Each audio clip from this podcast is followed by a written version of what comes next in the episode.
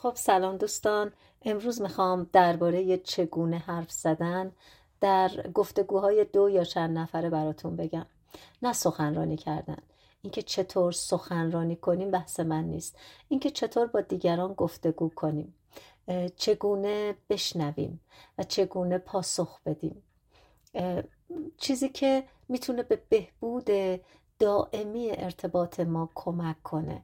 قواعدی که لازم هر کس از کودکی یاد بگیره تمرین کنه و تقویت کنه خودشو در مسیر بهتر شدن و بهتر کردن روابطش. اینکه بدونیم گاهی اوقات در ارتباطات ما حتی در بهترین روابطمون دچار مشکلات سوء تفاهم ها و اختلافاتی میشیم که لازمه در اون شرایط خاص یه سری نکات رو رعایت کنیم. تو اون شرایط پامون رو رو ترمز بذاریم و بعضی از اقدامات رو انجام ندیم بعضی از حرفها رو نزنیم و بدونیم که در اون شرایط خاص احتمالا حساسیت دو نفر بیشتره و به راحتی می‌تونیم آسیب بزنیم به یک رابطه ای که شاید مدت هاست سعی کردیم اون رو بسازیم. اینکه چطور حرف بزنیم رو باید یاد بگیریم و ببینیم که آیا پیام هایی که ما میدیم باعث رنجوندن فرد مقابل میشه یا نه. قادریم درونیاتمون رو منتقل کنیم بدون اینکه آسیب به کسی بزنیم. یه نظریه معروفی وجود داره به نام نظریه انتخاب که ویلیام گلسر در موردش مباحث گسترده ای رو داده و کلید واژه های قشنگی وجود داره که میشه ساعت ها در مورد اونها صحبت کرد و آموزش دید. و حتما می‌دونید که با دیدن آموزش های متعدد می‌تونیم توانمندی خودمون رو در گفتگو بالا ببریم. مثلا توی این نظریه گفته میشه که این خود ما هستیم که تمام اعمال و رفتارمون رو انتخاب می‌کنیم. حتی احساساتمون رو اینکه احساس بدبختی یا خوشبختی ما هم ناشی از نتیجه گیری ذهنی ما از واقعیت های زندگیمونه. بنابراین می‌تونیم نتیجه گیری ها رو عوض کنیم تا احساس خوشبختیمون یا احساس بدبختیمون تغییر کنه. و نکته اصلیش اینه که دیگران نمی‌تونن علت خوشبختی یا بدبختی ما باشن. حتی اگه تلاش کنند هم نمی‌تونن. یعنی ممکنه شما کسی رو ببینید که تمام سعیش رو می‌کنه که فرزندش یک فرد خوشبختی باشه. یا سعی خودش رو می‌کنه که مثلا با از دست دادن پدرش مادرش رو در یک منطقه خوب روانی حفظ کنه نگه داره.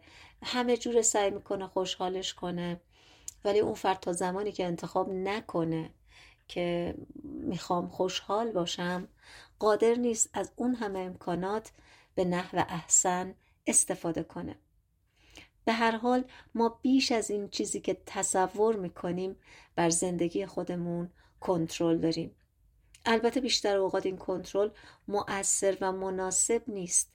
مثلا گاهی انتخاب می‌کنیم از رفتار فرزندمون یا همسرمون یا همکارمون. ناراحت بشیم. انتخاب می‌کنیم ناراحت. حتی انتخاب می‌کنیم به چه میزان با چه شدتی ناراحت بشیم. و شاید بعدش انتخاب کنیم که سر او داد بزنیم که خب البته این کارها اوضاع رو بدتر هم می‌کنه. مهم اینه که بریم یاد بگیریم با مردم چطور بهتر رفتار کنیم. ما روی احساسات و درد و رنج خودمون کنترل بسیار بالایی داریم. ما به ندرت قربانی گذشته هامون هستیم. و حالا قرار یاد بگیریم که چرا رفتار می‌کنیم؟ چرا رفتار خاصی رو انجام میدیم؟ چگونه یه رفتار خاص رو انتخاب می‌کنیم؟ اینکه هر چیزی که از ما سر می‌زنه یه رفتاره. غذا خوردن یک رفتاره.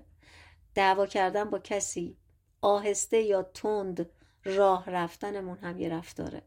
خشمگین شدن و داد زدن یه رفتاره. حتی افسرده شدن و مسترب شدن هم رفتارهای ما هستن.